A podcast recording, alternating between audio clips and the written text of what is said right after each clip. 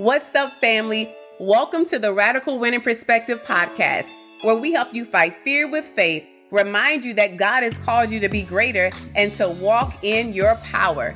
So get ready to be encouraged, inspired, and empowered. I am your host, Susan Nicole. Let's get into today's episode.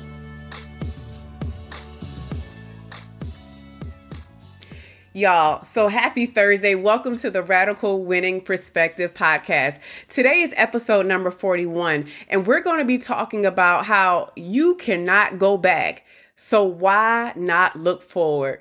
Why not look forward? My good people, I hope you guys have had a fantastic week thus far. We have made it to Thursday yet again. All right. And we are ending it strong. That is my belief that you all are feeling that way on the other end of this audio. I hope that you've been keeping your light on and changing temperatures in rooms. Hello, somebody. We're going to go ahead and get right into today's episode, y'all. So I was at the gym working out. I've been going to the gym five o'clock in the morning. Sometimes I can score good where I do it five times a week. Sometimes it's four, but at least three is definitely my objective. But needless to say, uh, sometimes I go in, I don't listen to music at all. And sometimes I do listen to music just to kind of get myself going, may listen to a message, you know, just something positive to put in my ear. But this particular day, when I was at the gym, I actually decided to just work out in silence and just meditate and pray and talk to God. Um, we can talk to God without verbally saying things. I believe we can talk to Him just in our mind or just meditating in our mind, just connecting our spirits with our higher being. And so when I was actually doing such, God started to just help me think about some things and just think about how I've grown in some areas, but also to just to share a message with you all.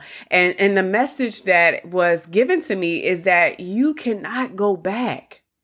Y'all, we cannot go back in 1992 or 20,000, excuse me, 2000 or 1967 or, you know, uh, 1984 and be able to still become who we are supposed to be. Like, it's okay to look back sometimes, right?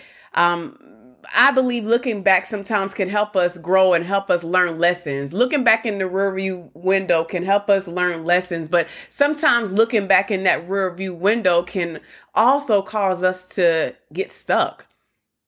Get stuck because we start thinking about the things that we messed up on or we didn't do well. And we start to allow those thoughts to kind of really cram our mind and really take over, which is not the best thing to do. And so today I just wanted to just give you just a reminder that you cannot go back. So why not look for? I wanted to encourage you, uh, as I always do, but I want to just speak with you, speak to your spirit, speak to your heart, speak to your mindset. And before I even get into what I'm going to say, I, I'm not going to be before you all long on this episode, but I want to remind you of a scripture I want to remind you of a scripture in Philippians, and I'm gonna read it out loud. Um, I'm an NKJV girl, NKJV girl, but I also like that good old King James version. And I'm gonna read that King James version for you today.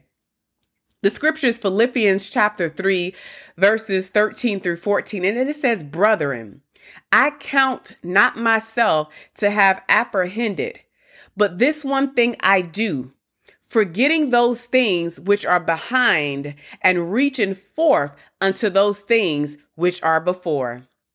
I press toward the mark for the prize of the high calling of God in Christ Jesus. So far, the scripture, God's word is blessed. Amen. We thank you for it today, Lord. And so today, guys, I just want to just remind you about you can't go back. And as I started off when I was speaking, I know I went right into it because I just wanted to get this out of my spirit, off of my spirit, if you will. But we all have made mistakes. We all have had decision making that has not been the best. We've all experienced some things that could have made us not want to be alive. Yeah, I said that. I hit that spot. Some tragedies or some traumas that we've encountered made us not even want to live anymore. But I want you guys to be mindful of this. Remember that we are not in control, and everything that has happened to us has happened for us. Things that have happened to you didn't happen to you because God doesn't like you, because the universe is against you. No. It's happened for us because it's come to build us. It comes to build us and prepare us for where we are to be, who we are to become. And so sometimes things things don't get a change, right? Um, because we sometimes focus on the things that did not work out for us. But I want you today to be reminded that you cannot go back in the past and change anything. You cannot go back in the past and change the decision that you made, which may have got you to where you are right now. I want you today to stop blaming yourself. That's right. I want you to stop blaming yourself and and and see yourself in a different way. Those things that came to hinder you before are not should not be the same things that are keeping you hostage on today.